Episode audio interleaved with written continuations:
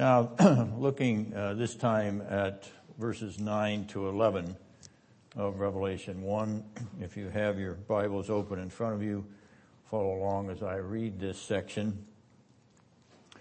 I, John, your brother and fellow partaker in the tribulation and kingdom and perseverance which are in Jesus, was on the island of Patmos because of the word of God and the testimony of Jesus. I was in the Spirit on the Lord's day, and I heard behind me a loud voice like the sound of a trumpet saying, Write in a book what you see and send it to the seven churches, to Ephesus and to Smyrna and to Pergamum and to Thyatira and to Sardis and to Philadelphia and to Laodicea. Now that last verse, of course, verse 11 enumerates or lists the uh, seven churches of Asia Minor. Uh, these letters in chapters 2 and 3 of the book of Revelation, which are crucial to the understanding not only the, of those the Christian fellowships in those congregations, but also of their position with respect to the entire apocalyptic revelation.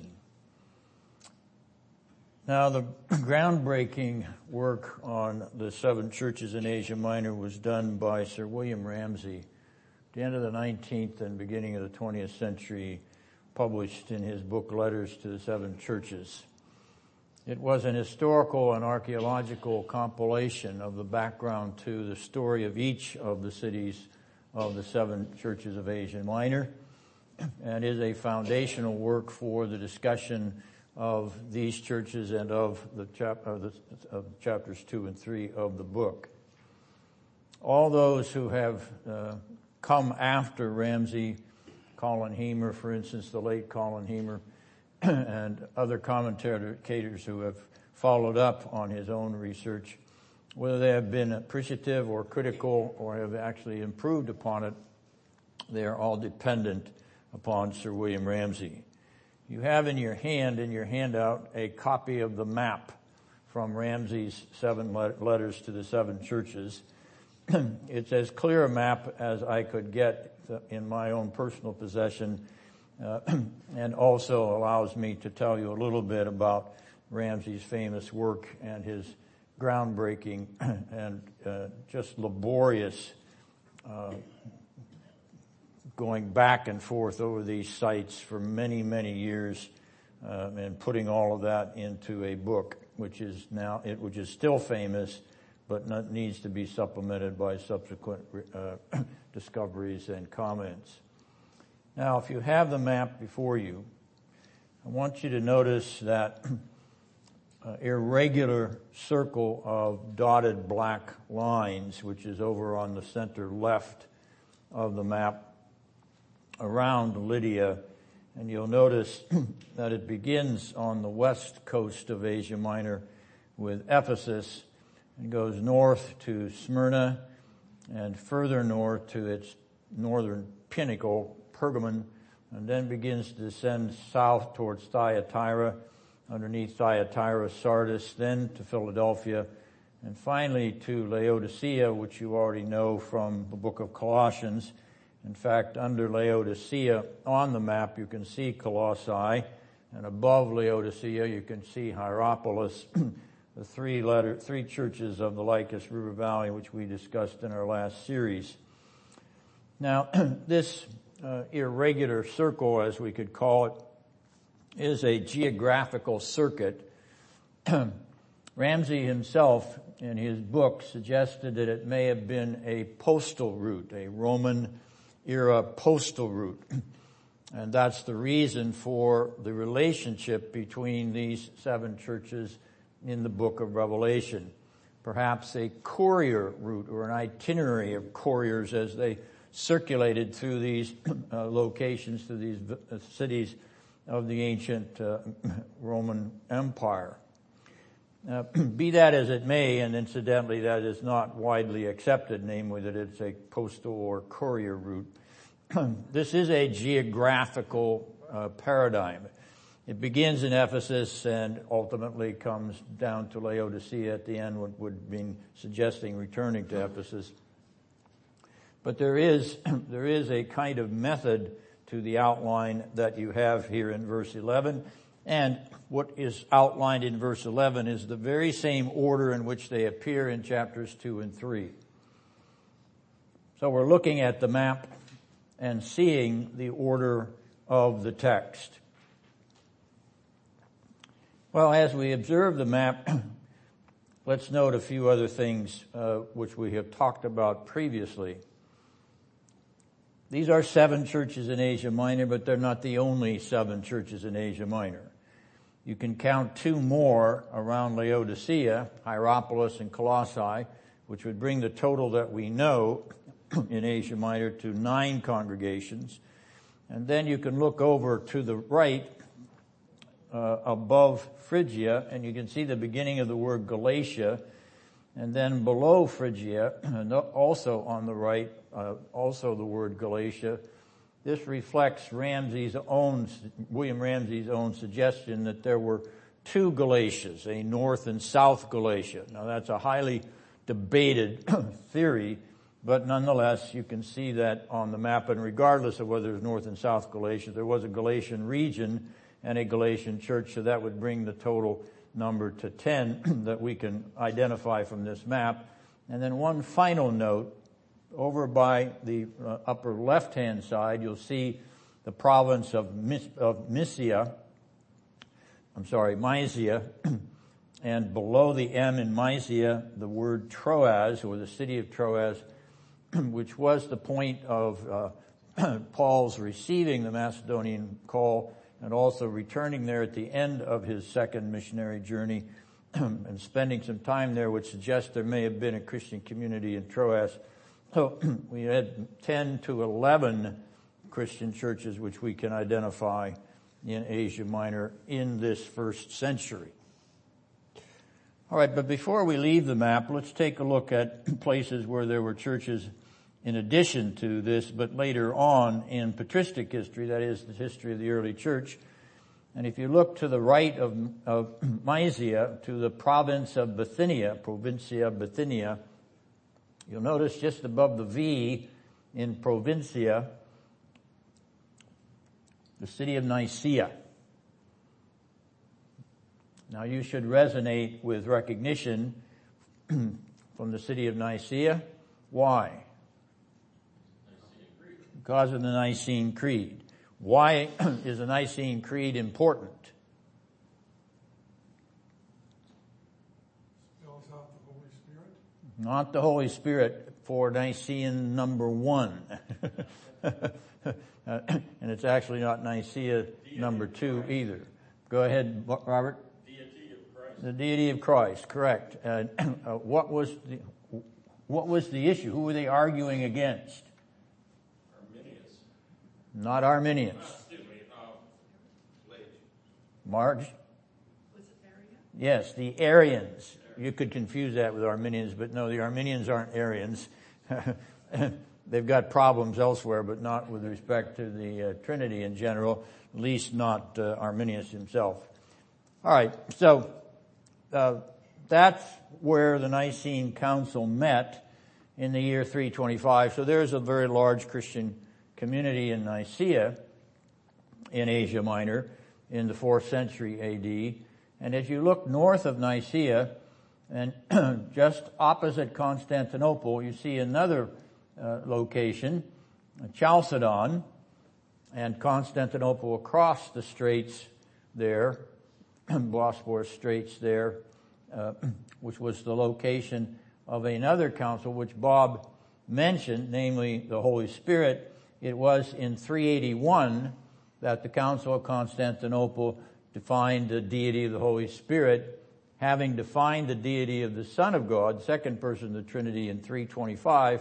Then of course they had to go on to make sure that the church agreed on the deity of the Holy Ghost, and based upon scripture they declared that in 381 so that you have the so-called Niceno-Constantinopolitan Creed, which you'll find in the Trinity hymnal. It's labeled that way because of the Nicene original 325 and then the enlargement to also make sure the deity of the Holy Spirit was emphasized in the Niceno-Constantinopolitan version of 381.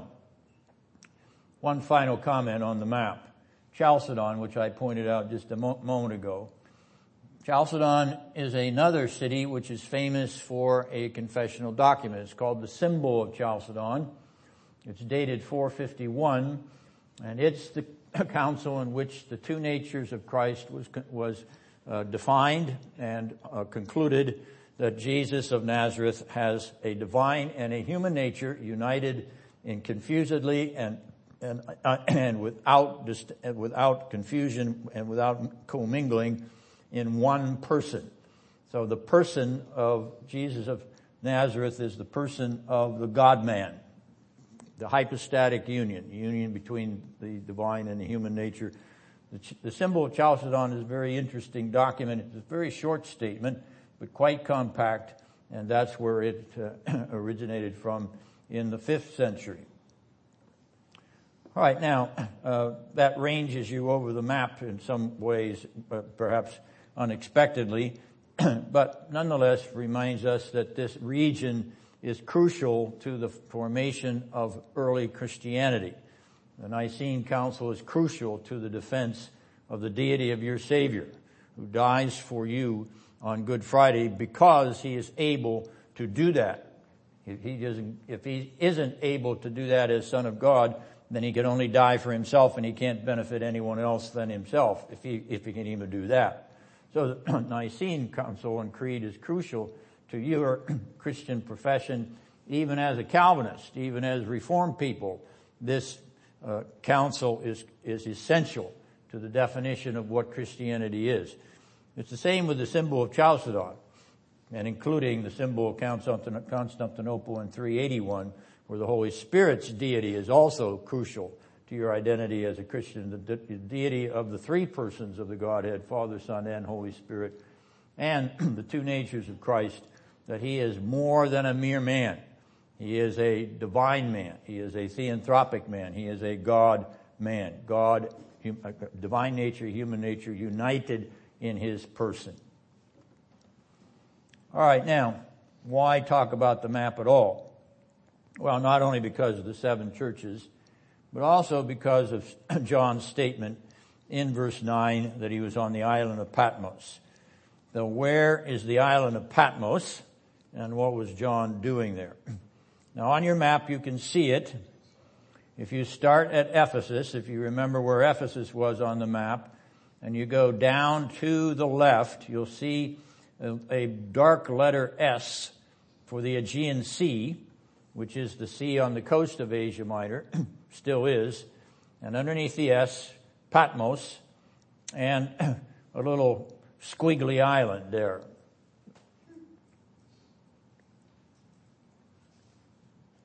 You're all able to pick it out? All right, now, Patmos is about 35 miles off the coast of Asia Minor in the Aegean Sea, as you can see from the map. It is an island which is somewhat desolate because it's made mostly of volcanic rock. They even have mountains on this island. Well, that's what the natives call it. They're actually high hills. The highest of these mountains is 800 feet tall, which of course is no mountain by our standards. That's just a big hill. But well, that, that, there's some truth to that. the island is, as I said, somewhat desolate. There are very few trees there, although there is a uh, community that lives on the island even today. Now you'll notice that Patmos is part of, of a group of many islands in that Aegean region. You can see them well, they're not all labeled. Patmos itself is because, of course, Ramsay wanted to point out the location of that particular island for the sake of understanding the text better. But the Romans used Aegean islands here that you can see spotted along the coast for banished or exiled criminals or troublemakers. Now, Patmos is not listed with these island penal colonies in Roman sources. That is, there's no Roman document that says that Patmos was a island for banishing criminals and troublemakers. But the Christian tradition does indicate that Patmos was used for that purpose. The early church fathers, such as Eusebius, most famous historian of the early church, Eusebius tells us that John was banished to Patmos by the emperor Domitian, and you have his name and his dates on your handout. Banished at about the year 95 AD. Now Domitian is notorious as a Roman emperor for labeling himself Dominus et Deus, and those Latin terms are there opposite his name on your handout. Dominus meaning Lord, Deus meaning God, et meaning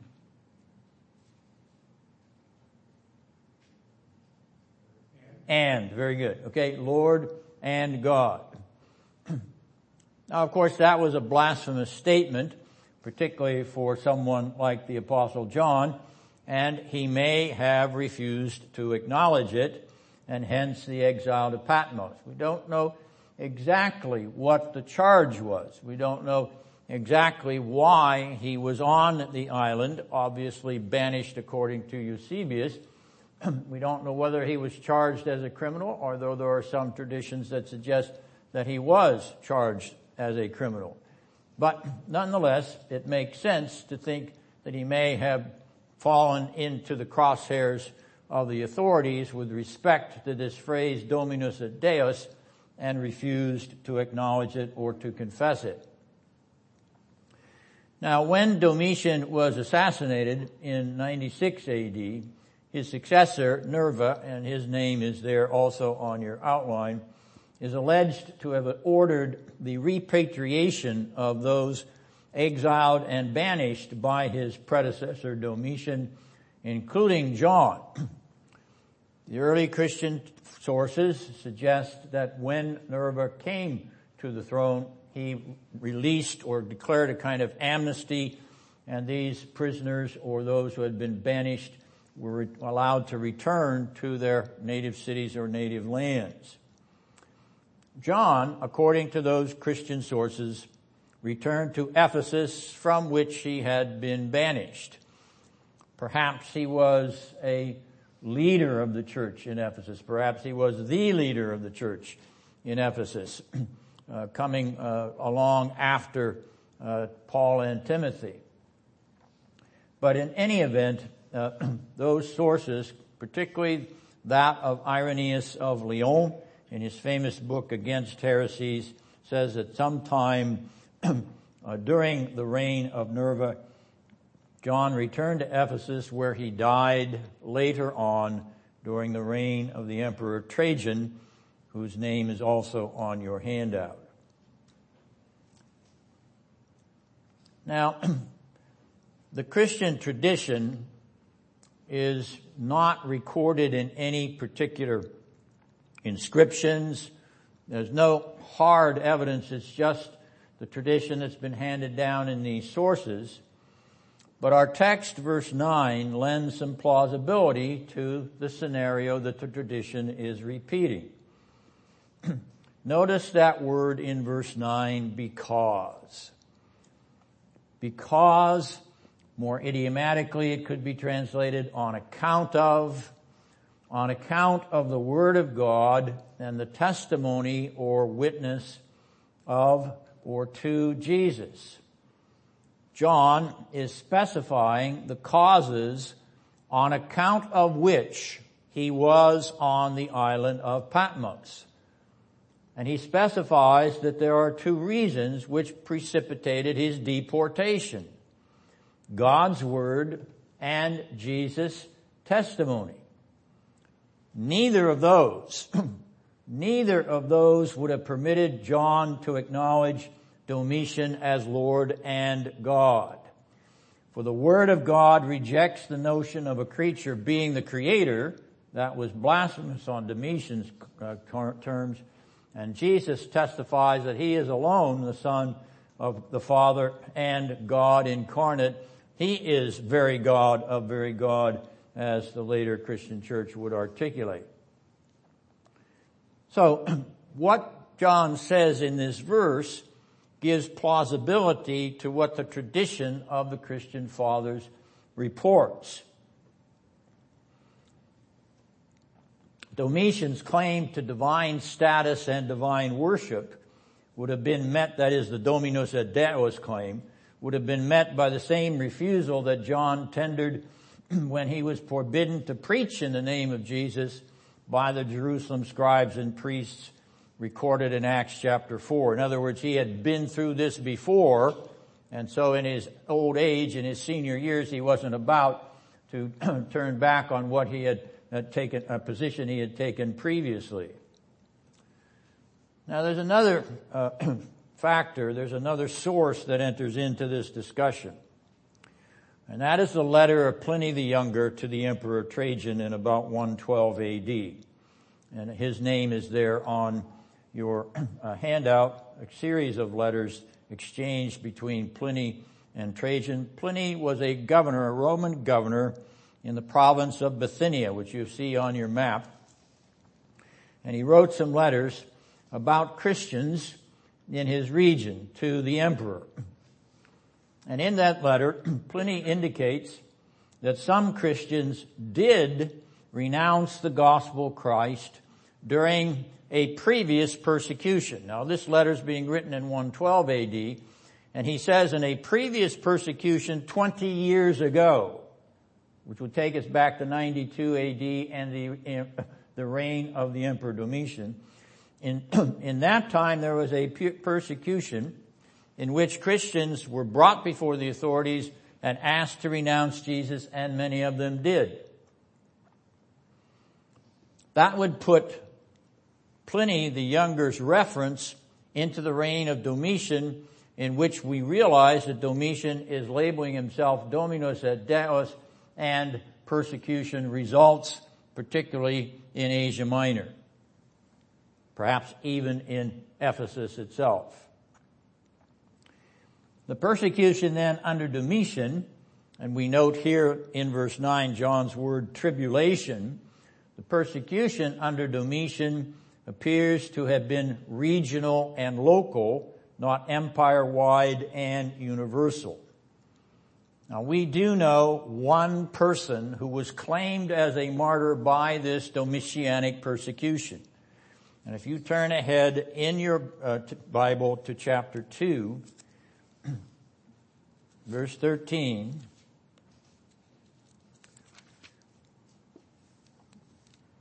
you will read that in the letter to the church at Pergamon, Jesus says, I know where you dwell, where Satan's throne is, and you hold fast my name and did not deny my faith even in the days of Antipas, my witness, my faithful one, who was killed among you where Satan dwells. Now the death of Antipas undoubtedly occurred during the Domitianic persecution in Asia Minor sometime between 90 and 96 AD. Once again, John may have been caught up in this Domitianic oppression and sent to hard labor in the mines and rock quarries of Patmos. Now we've indicated that he was banished. We've indicated that he was banished for refusal to cooperate with what the emperor was demanding or what the authorities on behalf of the emperor were demanding. we, we note from the sources that he was exiled but there are also sources that suggest that he was sentenced to hard labor in the mines and rock quarries which were off, which were used on the island of Patmos to mine stone and gravel. Those traditions can't be proven one way or the other, but they are an interesting full uh, filling out of what John means by being on the island of Patmos in this ninth verse. There is no question that he was there. Why he was there, there are possibilities which all orient themselves around Domitian's persecution or the persecution under Domitian that occurred in Asia Minor in his day. Any questions about John on Patmos? All right, well, let's pause for a moment and remind ourselves of the dangers of the omnipotent ruler as we are reminded of the dangers of the omnipotent state. These godlike claims are totalitarian and tyrannical. They arrogate to the creature prerogatives which belong to the triune God, and they humiliate isolate, incarcerate, even execute dissenters. When a culture advances to the state itself or the ruler of the state himself, presuming upon the due rights and God-given liberties of men and women made in his image, then tyranny and oppression are waiting in the wings as it did in the days of the Roman emperors, Domitian included. The desire to exercise ultimate power over free and independent human beings is a totalitarian and dictatorial urge which has been a part of political history since the fall of mankind. We only need to recount socialist and communist tyrannies of our own late 20th century and our so-called enlightened age of human existence how many millions of souls dispatched by brutal murder in the 20th century under socialist and communist regimes. More than a hundred million by estimates. If it is not restrained by respect for liberty and individual rights, it will become as deadly as it did in Domitian's reign and all other like-minded despotic and authoritarian regimes. But in the event, this remains certain. The Word of God and the testimony of Jesus will endure as they did in the case of John and will do so until our Lord Jesus returns in glory. Tyranny cannot crush our confessed, our confessed deity and his divine son, our king. The liberty of the children of God cannot be trumped by the tyranny of the children of Satan. Indeed, we are more than conquerors even when they kill our bodies, where they cannot destroy our Christ-centered, possessed by Christ souls. That they cannot touch. It is inviolable because it belongs to Jesus.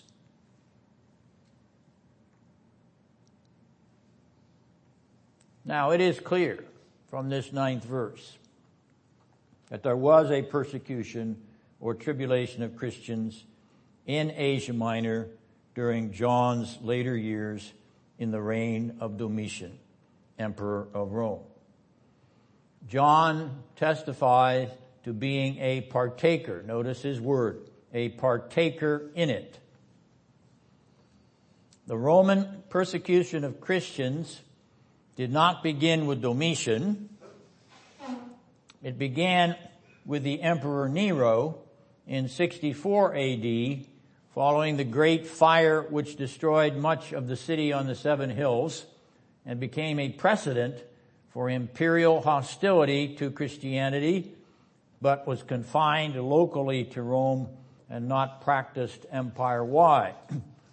the famous stories of Nero crucifying the Christians that he was able to round up in Rome and tacking them up on crosses, painting them with pitch and tar, and setting them on fire to light the roads into Rome.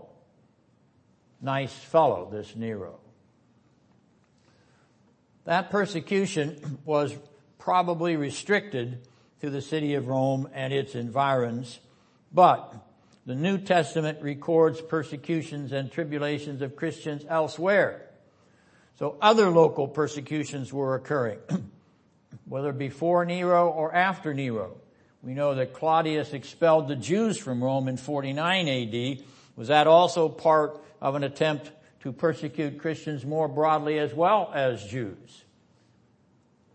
We can't say for sure, but we do know that there are other notes in the record of the gospel, in the record of the scriptures, the New Testament epistles, which record persecution of Christians. In Thessalonica, 1 Thessalonians 1 6. In Derbe, Lystra, and Iconium, Acts 14 22, where Paul was stoned and left for dead. In the community to which the epistle to the Hebrews was addressed, Hebrews 10 32 to 33, the persecution which followed the martyrdom of Stephen, scattering the Christians from Jerusalem to Antioch and Cyprus. Acts chapter 11 verse 19. That's very early. That's very close to the time of the resurrection of Christ himself. Back in the 30s AD.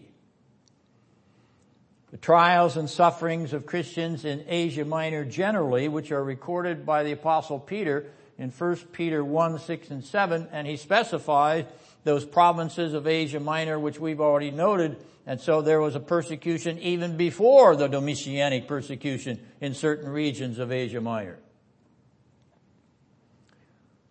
Thus, we know that Christianity from its inception was frequently met with hostility and persecution. These may have been regional and local, but they were nonetheless real and actual.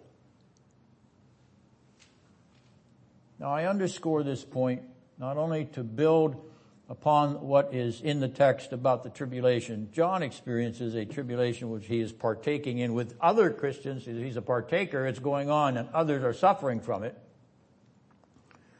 I do this because there is a, a scholarly argument that early Christianity wasn't persecuted until later in the history of the Roman Empire. No, Christianity was persecuted virtually from the very beginning. Hatred of Christians reflected hatred of Christ. For Jesus told his disciples that what was displayed toward him would be mirrored in them. This is what he said. If the world hates you, you know that it hated me before it hated you. John 15, 18. Those are strong words. They are words that we have not had to suffer much consequence from, but those days may be numbered. They hate our Savior. They will hate us who love Him. If you love Him, you can expect to be hated by the non-Christian world. A hatred which will move beyond tolerance to a, to a, a vicious intolerance. And it is beginning to creep out into Western civilization more and more. John the disciple and apostle of Jesus is folded into the mirror relationship of his Lord and Savior. He is saying, and I'm paraphrasing him, I am a fellow partaker in tribulation together with Jesus my Lord. For my Lord Jesus said, in the world you shall have tribulation. It is the same word as what is used here in this verse 9 of Revelation 1. Notice the present tense of that verb. In the world you have tribulation. Present tense. Continuous present tense. But take courage. I have overcome the world. John 16, 33. Now I am not claiming any prophetic powers. But you don't need to be a prophet to read the news reports and what is happening in many Western countries with respect to the position of Christians before the governments of those countries. Have we turned a corner? Is the day coming when what John experienced and what early Christians in many places experienced will come to us? I do not know. But I do know this the gates of hell will not prevail against us. Jesus has promised us that. And as Tertullian said years ago, the blood of the martyrs is the seed of the church. For where it, wherein Christian blood is shed, Christian testimony lives and witnesses. Testifies to the fact that these Christians die too well, as the Romans said. We die well because we die in the arms of our Savior.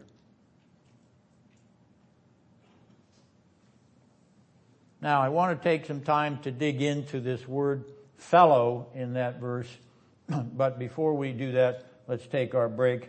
Let's uh, get a breath of fresh air, stretch our legs, and we'll come back and dig in a little deeper.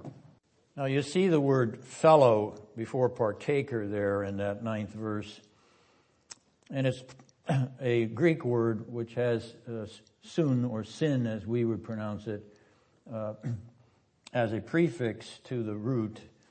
And we see it in the English word synonym, and it means together with or to bring together for a book of synonyms brings together similar words.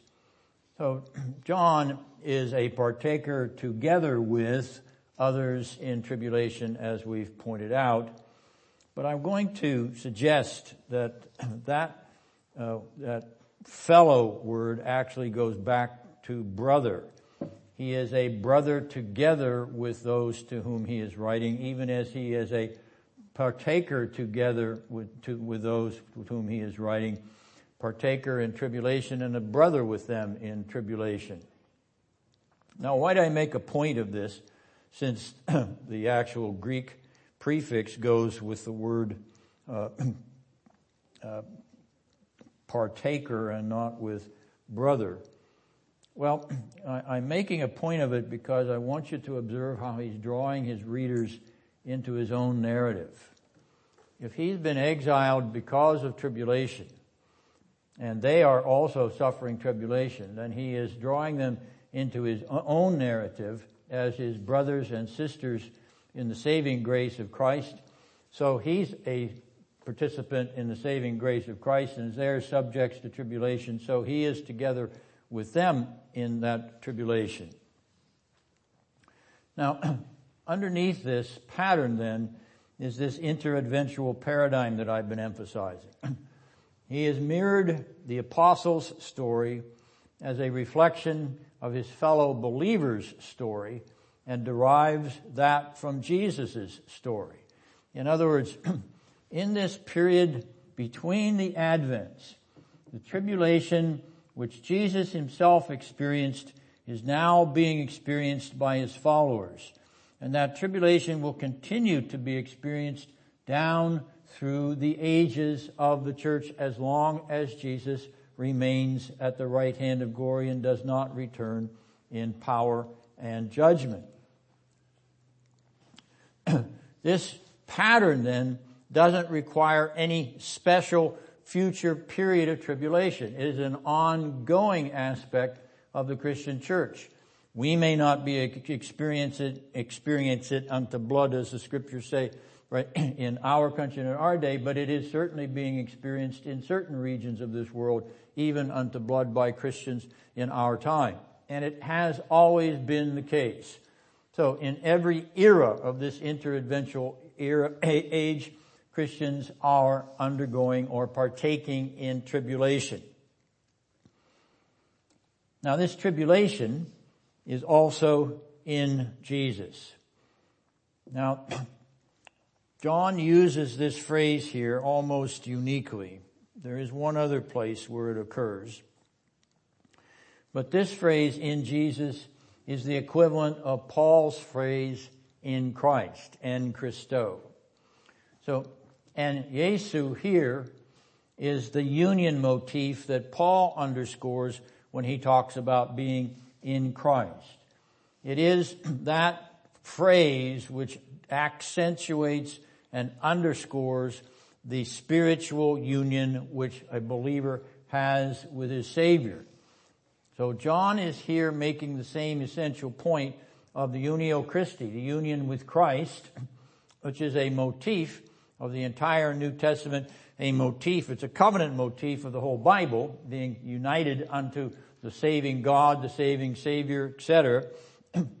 this union motif then is prominent in John's experience of that tribulation. What sustains him in the face of this tribulation that he's experiencing along with his other brothers in, with who, who are partaking with, in it with him.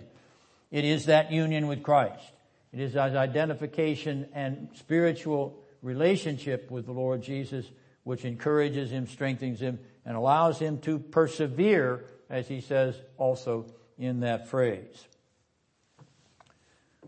Now we're reminded that the premillennial interpretation of the kingdom of God, and you'll notice the word kingdom which is mentioned here also in this line, premillennial interpretation of the kingdom of God reprises the Jewish eschatology of a future messianic age of blessedness, especially for Judaism. Keep in mind that in the first century, at the time of Christ's preaching, the Jewish faith was expecting a messianic intervention. A messianic intervention which would make Jewish culture and Jewish religion triumphalist. It would triumph over other cultures in the world. This is a horizontal kind of eschatology, interpreting the Old Testament in terms of a flat line of historical triumphalism for the sake of uh, Judaism. This earthly Jewish triumphalism has been adopted by premillennial Christians, with Christ's kingdom a horizontal, earthly, and temporal affair, or a horizontal carnal, that is of the flesh, and earthly affair. This horizontal element is a, is a defeat of what Christ himself presented when he said the kingdom of heaven is at hand. It's a defeat and rejection of that, which of course is what they did. They rejected Christ's preaching of the kingdom in that term because he didn't satisfy their criteria of this earthly uh, triumphalist ruler or, or political figure who was going to deliver them from Roman oppression. Jesus demonstrated a kingdom of God which was vertical, spiritual, and heavenly. That's what the miracles were showing. That's what the parables were teaching. That's what his preaching was describing. He was describing not a flat horizontal Jewish triumphalism. He was preaching a vertical connection with God's heavenly eschatological rule and reign. That difference is the difference between a Christian view of the kingdom of God and a Jewish view of the kingdom of God. And so premillennial Christians who are actually looking for a future triumphalism of a Jewish kingdom are defeating or rejecting in effect the spiritual kingdom that Jesus brought into history 2,000 years ago and continues to work through the Spirit in history today. Now, Dennison, you're a defeatist. You're saying that uh, there is no triumphalism in Christianity. Yes, there is. There's an everlasting triumphalism. It is the triumphalism of Jesus' message that the kingdom of God is the bringing of everlasting life to those that believe in Him. It is a kingdom which is not of this world and therefore must be a vertical and transcendent kingdom of some kind. It is dominated by the Holy Spirit because it is a spiritual kingdom in which the Spirit moves and works and, and, and, and, and regenerates and it is a kingdom which will never be superseded because what could you have better than the kingdom of heaven itself? A kingdom in Jerusalem? A kingdom with a new temple on the, on Mount Zion, on the dome, at the location of the Dome of the Rock? Is that better than what already is, is available at the right hand of the glory on, of the power of glory on high? Now, I'm being a little hard on our premillennial brothers and sisters, but nonetheless, the essence here is that this tribulation is present in John's own experience. It's not delayed to a 70 year period of tribulation or turbulence. It's something that goes along with the Christian gospel of the kingdom of God as Jesus brought it now and not yet. Yes, Randy. Is it safe to say, or is this not correct, that if it's the spiritual kingdom is anti-historical or anti-chronological, therefore? Well, you want to be careful there. Yeah. It's, it's not anti-historical. It, it, it, it is present in history, but it is not present in history as a political entity or as a earthly entity. It is present in history as a spiritual reality. It is a participation in that which is transcendent. You participate in the heavenly places. You're seated there, as Paul says in the Epistle to the Ephesians.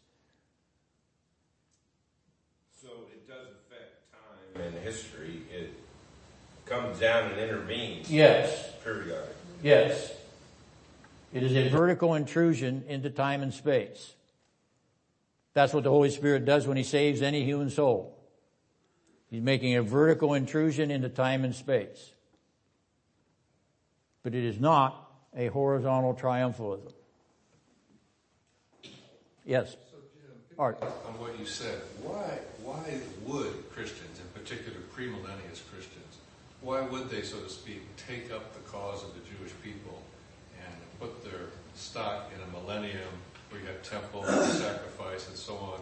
Why would they put their stock in that? Why wouldn't they do something for themselves? Very good question.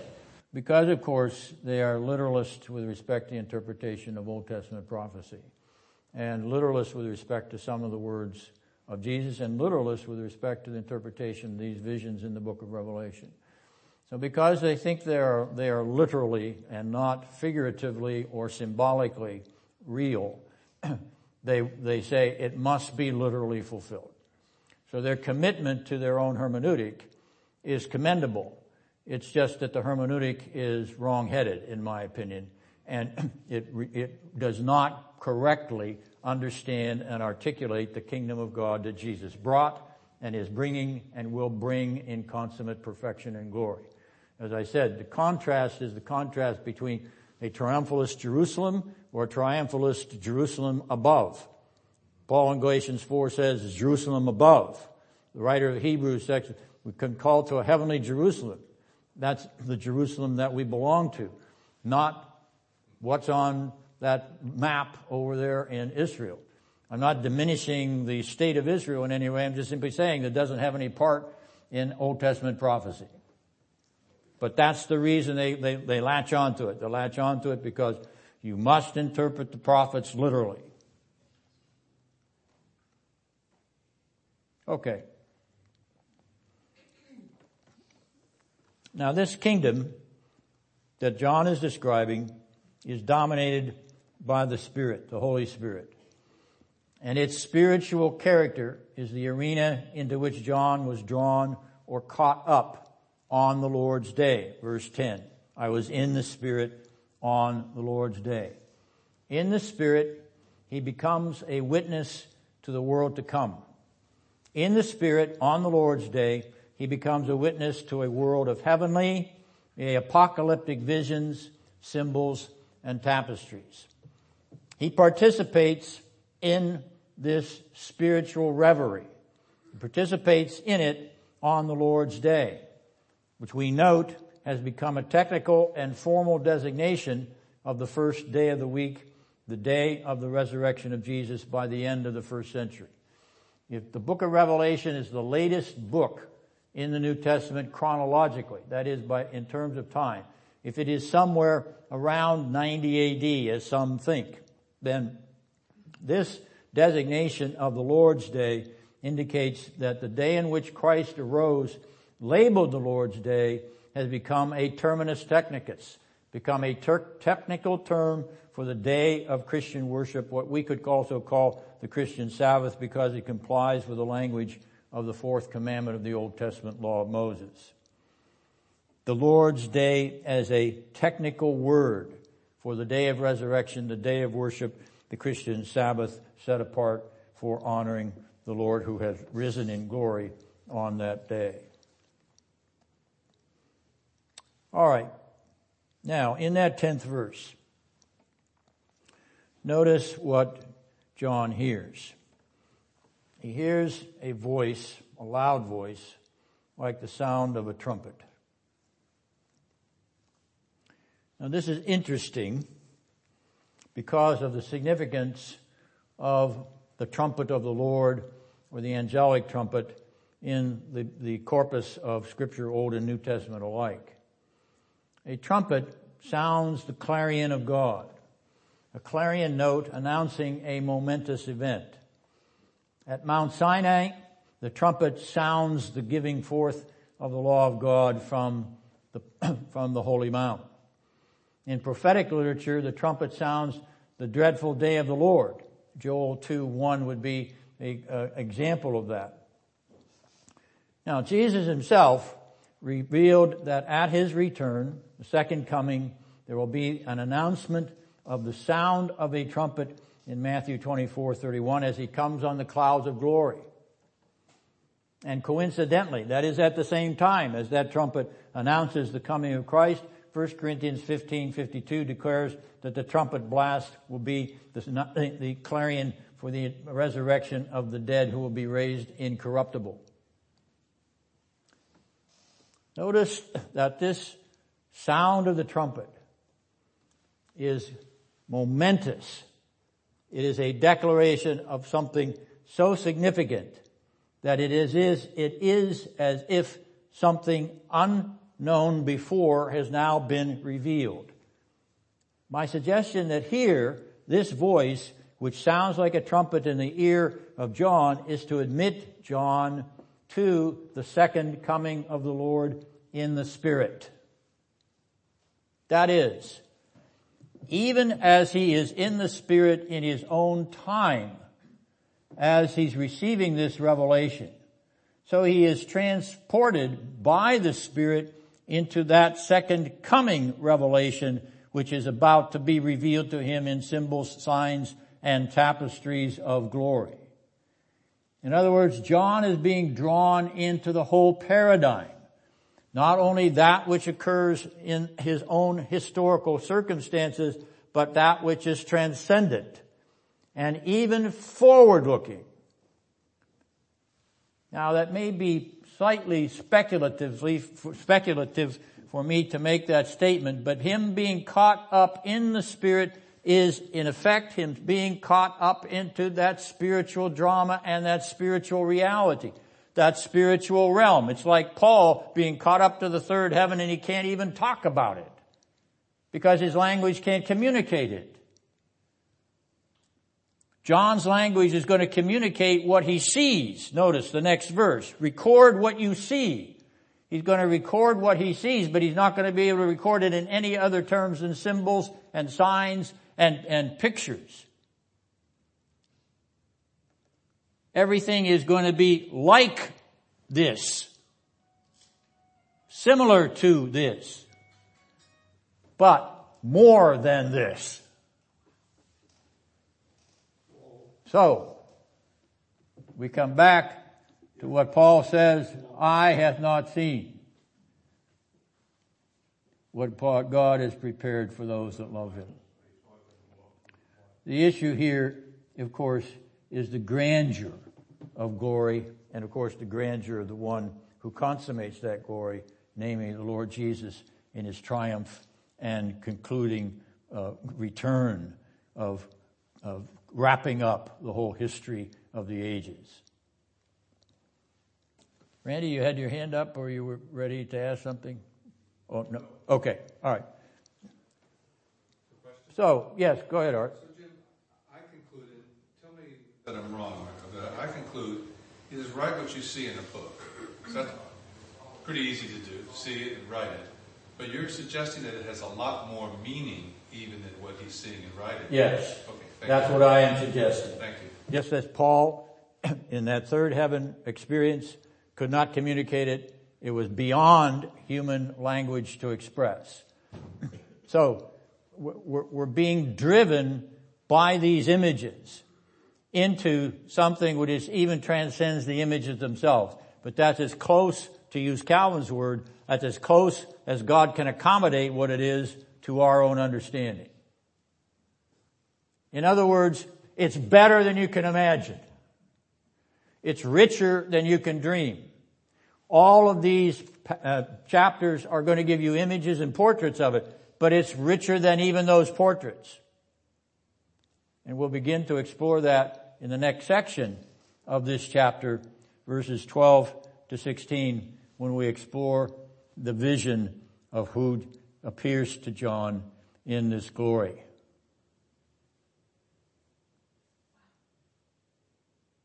I trust that that will encourage your hearts, even as it did the apostle John's. Remember, it's in tribulation that he's taken in the spirit into this arena. Do you know that that arena is real? You know that the spirit has caused you to embrace that kingdom and that glory. So let your hearts soar and let your minds be at peace and do not be afraid of whatever the kingdoms of this world will bring to you. You are secure in the kingdom which cannot be destroyed and the Savior who will not allow you to be cast away or destroyed. Let's pray. Father, we do bless you for your word, but for the reality of yourself and your blessed Son and the glorious Spirit and that heavenly arena in which you live and dwell with the saints and the souls of just men and women made perfect. We thank you, O Lord, for the testimony of John. We thank you for the Word of God. We thank you for the reality of yourself and the glory which is yet to be revealed. Bring us into that wonderful experience. Quiet our hearts, encourage our souls, particularly in this season of remembering the crucifixion of our Savior and His wonderful and victorious resurrection. Bless us. Bless us with a realization that heaven has come down to us in the Son of God coming from heaven to us so that we might come to heaven as sons and daughters of the living God. In Jesus' name we pray and thank you. Amen.